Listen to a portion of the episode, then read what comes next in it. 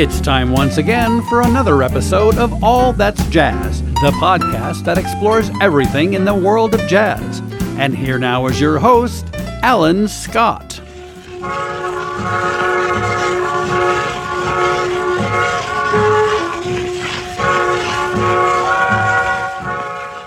Hello and welcome to another episode of All That's Jazz. Today, our guest is Jason Burt. He's a history teacher, a historian. He's the grandson of a World War II veteran, Richard Burt, who is a Juilliard trained trumpet player and was a lead trumpet player of an Army Air Force band stationed in the Philippines as a part of the 746th Far East Air Force Band. And Jason, our guest, spent a great deal of time of his uh, past couple of years putting together a project that involved a one of a kind recording made by this Army Air Force band during their Philippine campaign. And on that note, we welcome you, Jason, to the program. Thanks for having me, Alan. So, this is quite the project that we stumbled upon in looking at some of the social media that you had posted and other uh, press that you received on it. And we're fascinated by the subject. And we thought, you know, this would be great. Our listeners really need to hear this story because it's a great one. And there, there's so many aspects and facets to it that make it uh, truly very, very interesting. And I'm glad that you're willing to share this story with us today. Absolutely. Anytime I get a chance to talk about Grandpa and his uh, wartime band, it's it's always a good day for me. Let's start out by your discovery. I know that you had somewhat of a relationship with your grandfather when you were younger, and you knew that he was a trumpet player because I believe in looking at some of the material that has been written about you and your story that your grandfather even played for you while he was in the house when you were younger. Yeah, growing up, we were he lives a couple blocks over, and uh, he would watch my brother and myself uh, as we were growing up, and you could hear him down the hall playing his trumpet, and it was always just uh, an afterthought. It was he did it so often. He loved his trumpet. You, could tell that even when you were a kid. But uh, for me, I was the jock in the family, and it was just always I just assumed everybody's grandpa could play the trumpet like that. So yeah, he was always playing his trumpet when we were kids, and we're a very musical family. So, were there any jazz influences in the family that were consistent, uh, other than your grandfather? No, not for his his influence uh, as far as jazz goes was the biggest because he was that was his era, the big band, and uh, all those guys. So any of those trumpet players from back then, Louis Armstrong, any of those guys, well, those were all his influence that came off on me and uh, my family as we grew up, and that's kind of how we all got into jazz and, and big band as we grew up. I, I don't know if he was drafted into service or if he volunteered for service, but he didn't start out necessarily going straight to some sort of a band ensemble in serving his time during World War II. That, that's correct. So he was drafted in 1943 and he was sent to a basic training at Camp Kearns, which is uh, outside of Salt Lake City. And uh, he was slated to do uh, less desirable jobs. He was he says in his recording, uh, his narration that he was going to be a uh, a latrine technician. He was always quite a storyteller. That's one of his. I always after when this whole thing started, the this feeling came over me that uh he was kind of grooming me for this project my whole life because he repeated all these war stories my whole life. So I've got them kind of ingrained in my mind. but uh, a buddy of his who uh, he was in the orchestra with over in college. Uh, saw him there, and he was in the band at Camp Kearns, and uh, got him pulled to be in the band over there. And that's that's how he got into uh, the the military band. Was just this happenstance of his friend being there and already being in the band. Uh, otherwise, he'd have been slated for other things in life. Now, I know that after his time in the service and after World War II, he had actually gone to Juilliard at that point and took up further musical studies. But prior to that, or prior to his service, had he been a trained trumpeter uh, or was he in a band uh, prior to the military service? Yeah. Yeah, he was. So his whole life, he was musical. He started on the bugle and played trumpet over in Salt Lake City. and music was his life. I think he knew that even from when he was at a young age, because uh, he didn't even learn to read until he was in high school, but he could play music and read music. So he he started off it, when he was about six or seven years old playing the trumpet or bugle. Didn't graduate high school, but was good enough to get a trumpet scholarship at university in Utah. And that in between time when he was after Pearl Harbor and before he uh, was in the service, uh, he started his own band, and they actually played over uh, gigs over in uh, the hotel that's in Bryce Canyon National Park. Uh, he worked over there and had his own band, and so then he was drafted. So he did things like that, and he he'd always wanted to do music and pursued that kind of thing. And after uh, Juilliard, he was with the Drake Symp- or the Drake Symphony Orchestra in Iowa and the Des Moines Symphony Orchestra, and he realized that that kind of lifestyle was 24 hours a day and he wasn't he made the decision then that he was going to teach music after that because he wanted more time with his family and you know i i, I don't know how much uh, our listeners might know about this but that's a really significant role to play uh, in the war uh, or in the service because it's it's morale building it's a, a touch of home for service men and women that are away from home or on foreign land. And it's nice to have that uh, little bit of home brought to you to give you a moment to step away out of the wartime role and just regroup, if you will. Absolutely. Those guys, you know, when, when they talk about the war and everything, everybody wants to hear uh, the war stories, and, and you you hear very little about the actual band and, and what their role was. And, and one of the, the goals that I had when I started this was for people to hear more about uh, what band units, uh, what what their role in the war was, and, and the service they provided, especially guys uh, that were playing for uh, frontline uh, soldiers and Marines and sailors and all those guys. So it's it's definitely a touch of home and a moment of clarity, and it gives you a little uh, respite from the daily life of being a soldier.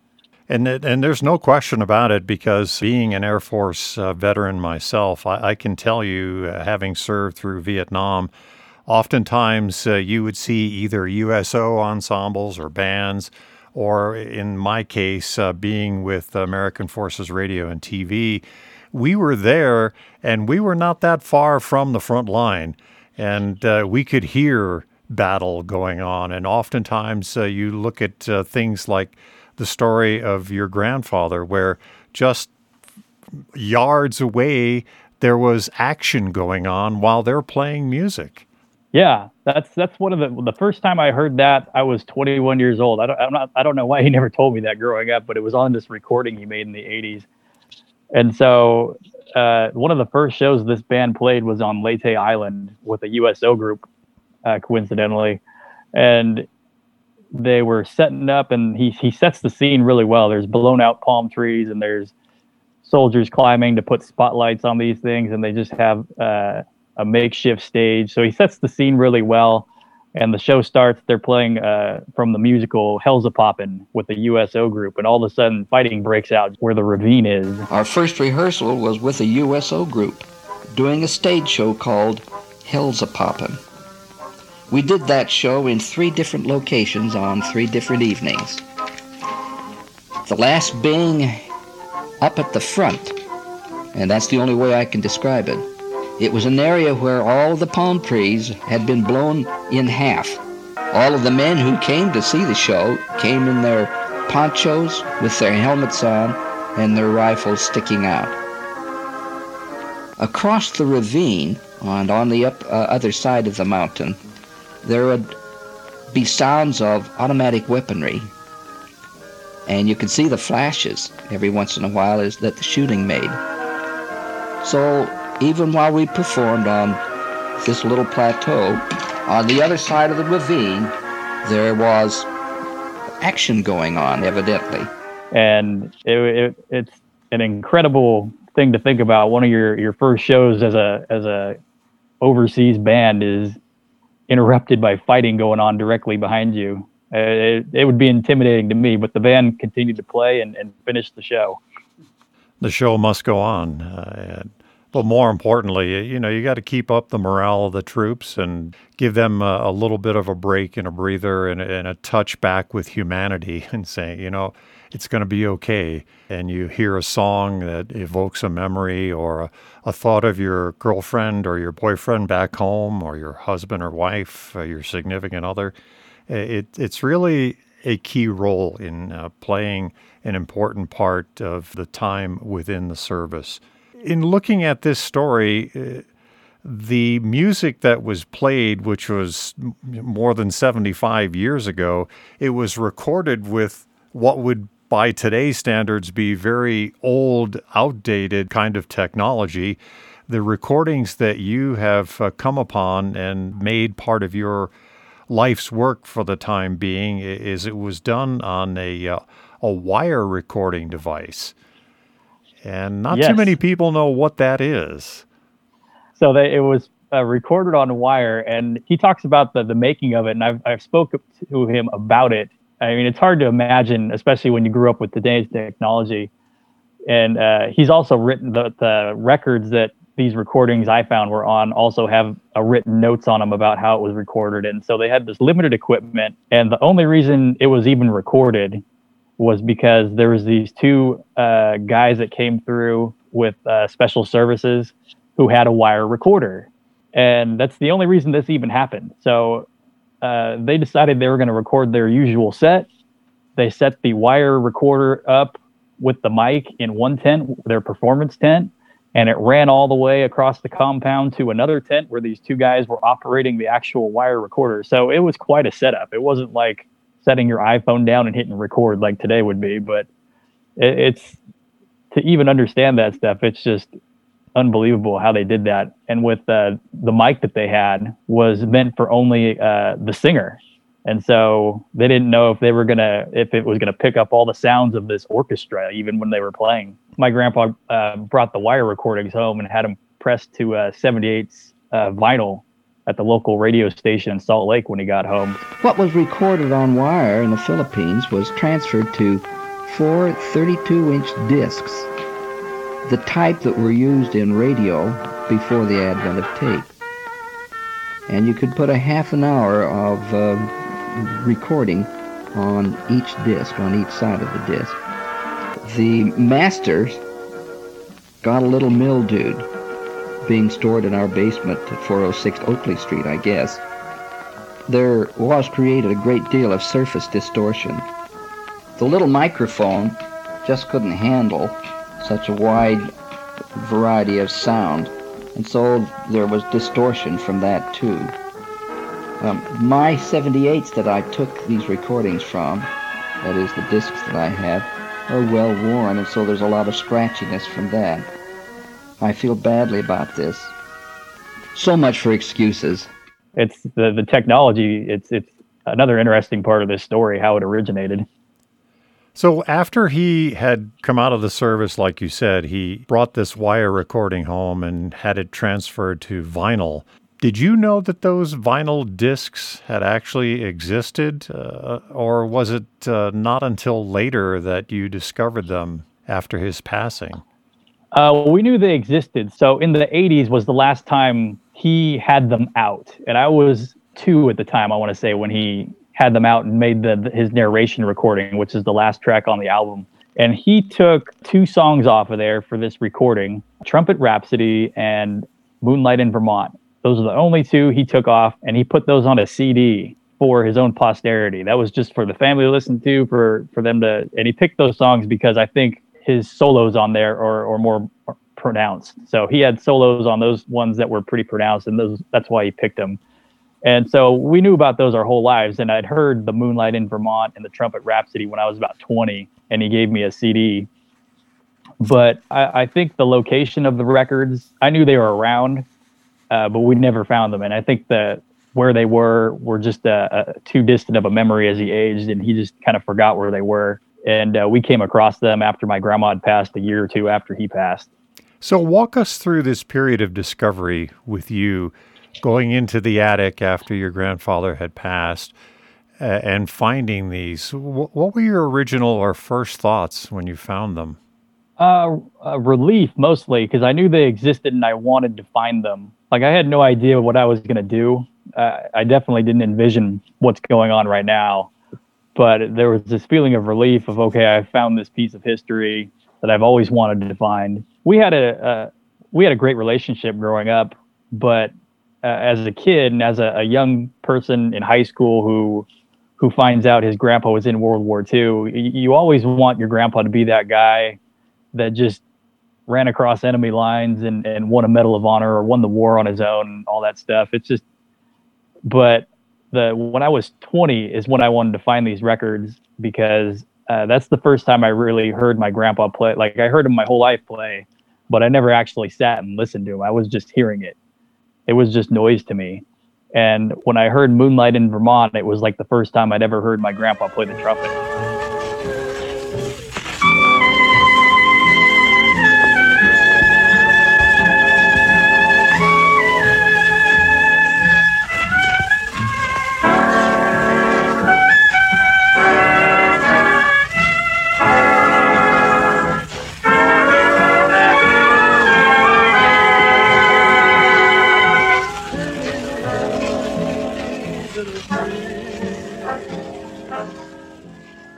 There was also another one, Perdido, which is a, a great Latin tune. Uh, how uh, did that one stand out?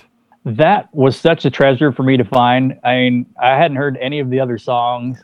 And when I first put them on, uh, I had them for months before I even listened to them because uh, my grandma had just died and I didn't know what I was going to do with these yet. So I had no idea if they were going to work and I didn't have a record player. Uh, that's not something you readily have typically these days. But a, a colleague of mine uh, loaned me his record player because he's a, a, vinyl junkie. And I put him on, and the first song that I heard was Perdido, and he's got a trumpet solo on that one, but it's it's it's brief. It's maybe about five to eight seconds.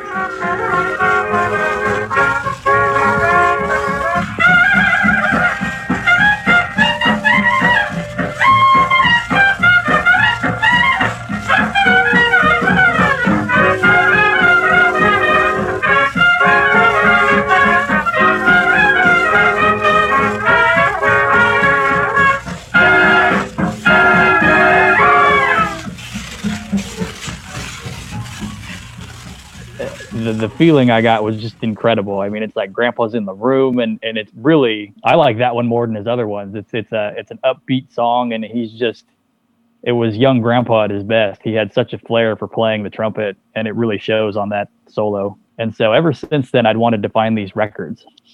And so when I finally found them, it was just this feeling of relief and like I, I needed to do something to uh, continue his musical legacy because I'm I, I, I grew up the jock in the family. Uh, I played basketball my whole life. Nobody forced me to do it, play an instrument or even read music, but everyone else in my family really does. And so this was always something I wanted to do and I needed to do to have a contribution to his musical legacy because it was never going to happen musically because I can't even read music.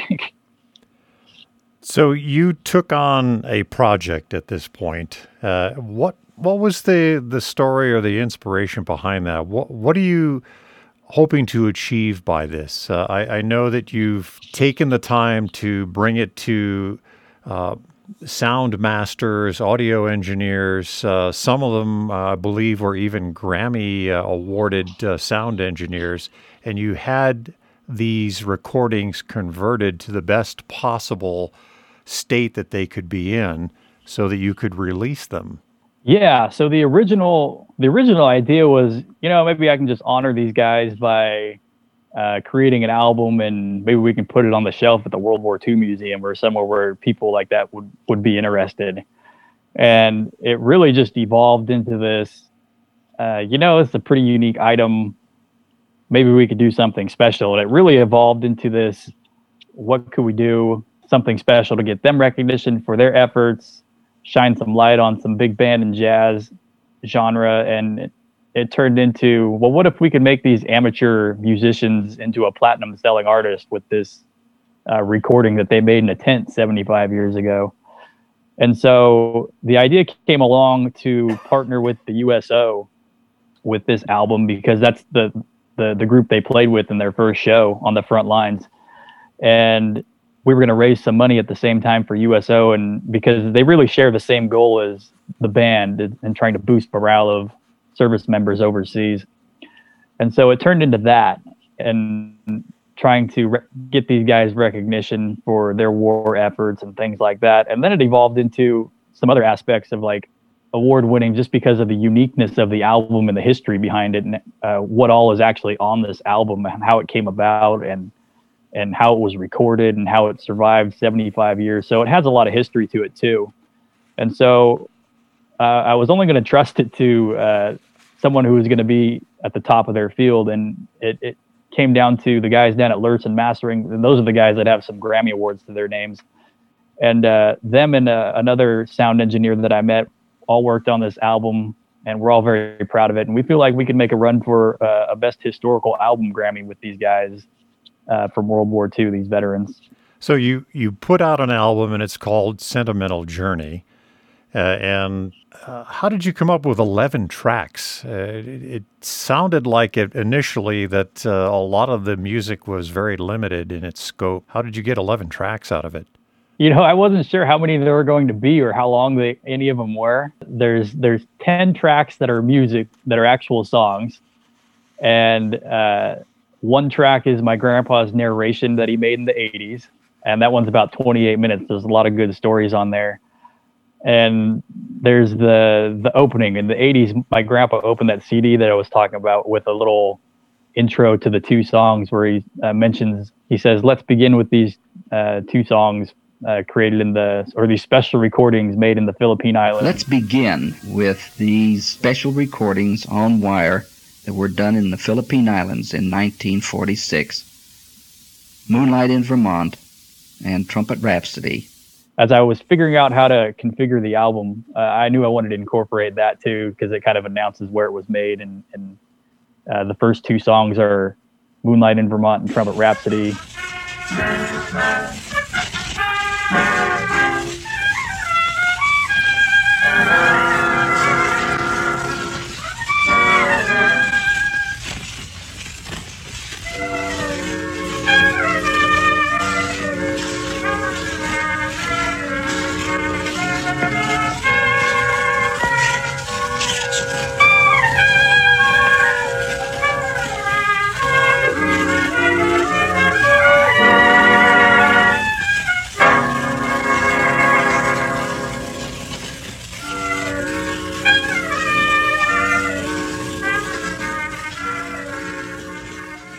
I don't know how how they survived that long or how we got uh, ten songs to survive seventy five years on these records, but uh, there's ten songs and uh, two of my grandpa uh, introducing the album and, and talking about his wartime experience with the band. So a total of uh, I'd call it eleven tracks. The, the the first one's more of just an intro that's ten seconds long, but it adds a little something to the recording for sure. And this this recording is really, from what I understand, uh, the only known recording uh, of a band uh, playing uh, in World War II in this particular uh, campaign. Yeah, in this kind of a setting. So I've I've researched this, and it's I haven't found any. So I I, I like to say it's the only known because I don't know for sure. Uh, the army could probably shed the best light on that but it's probably not on their uh, list of things to do to get back to me on something like that. But as far as uh, it's it's I've looked into I've the World War II Museum was really interested and they hadn't seen anything by like that, especially a whole album's worth. Um, this was a band that uh, spent time on the front lines and frontline bands they just didn't have the equipment. So on Leyte they were on the front lines, and by the time they got to Manila, they're at the uh, the Far East Air Force headquarters. So they had a few more perks when they got to Manila, uh, but nothing super spectacular. It, it wouldn't be like uh, being in a studio stateside or anything, like or or being in in Glenn Miller's situation. Uh, the the only reason this even happened was those two guys I mentioned earlier that just happened to be coming through the headquarters uh, with uh, their their wire recorder. So uh, frontline bands just didn't have the access to recording equipment to do something like this. So it was all very coincidental. So you have this uh, release that's now out. When when did it actually uh, come out? Uh, we scheduled it for release on Veterans Day of 2020. Uh, So it came out last November. And how can people have access to it? If you want to access it, uh, if you if you stream things, you can stream it on any of the major platforms. It's on Spotify and Pandora and Apple Music and all the big players in, in streaming. And if you want to uh, purchase the album digitally, you can go to the band's website, uh, 746feaf.com. Uh, we're working on the CDs and the vinyl with it. If you go to the, the band website and actually buy the album, uh, another treat my grandpa came home with that really kind of adds to this project is there's uh, about nine minutes of film of the band, he and the, the, band out in the Philippines. So you get some World War II footage of the actual band. And uh, if you buy it digitally, it comes digitally. And we're working on getting a, a, a DVD to go along with the CD if you, if you want to buy the CD. So it's it's it's pretty unique in that sense too that it comes with World War II footage of the band actually uh, practicing in their tent and things of that nature. So it's a pretty special thing to have. When I first started this and started working with these guys, I thought I thought today's technology could erase everything, but I'm almost kind of glad they cleaned the difference between what the the records sound like and what they put out is is incredible. Even though there's still vinyl sounds, it's if you listen to it on a soft volume, the vinyl sounds, and, and it took me forever to figure out which what the title of this album was going to be, and and I settled on "Sentimental Journey," not not only because it's a a song on the album, but because if if you have it on that volume and you hear the vinyl sounds and kind of close your eyes, it, that's really what it takes you on is a sentimental journey. It, you, you close your eyes and it's almost like you're in the Philippines and you're in this crowd listening to this band who's there to boost the morale of all the soldiers, sailors, and airmen that are out there in the Pacific. So it's it's a special recording and it's got a great piece of history to it. So when you finally had this all put together and it was sent to you for the first time and you sat down and listened to it, what kind of an emotional experience was there? Uh, it was anytime I sit down, especially the, the first time I sat down and listened to these, my grandpa was such a great guy. He was my favorite person in the world. And to hear him play the trumpet, especially in his early 20s and with something World War II and history related, because that's really my thing is history and, and World War II. It's like my own little private concert, and Grandpa's not really gone, is how I like to put it, because I mean, his he, he may physically be gone, but his music is here, and and it really is a special thing to have and and be able to listen to and and share that kind of stuff with grandpa even though i never learned how to play an instrument or anything like that. I've always appreciated his musical talent and and what he left behind well jason i, appreciate your uh, spending the time with us today to tell us the story behind these recordings the story of richard burt and how you have preserved a legacy and a recognition for the 746th Far East Air Force Band. Absolutely. Thank you for having me on. I love to come and talk about Grandpa, and I appreciate the opportunity. Thanks for listening to this episode of All That's Jazz with historian and educator Jason Burt. For more information about this, visit 746thfeaf.com. We'd like to thank Ben Cedron for the use of Mr. P's Shuffle as our theme song. Join us next week for another informative episode of All That's Jazz. If you like today's episode, please leave us a five star rating on the streaming service you use. All That's Jazz is available on every major streaming app, including Podbean, Apple Podcast, and Spotify, as well as Facebook and online at allthat'sjazz.net.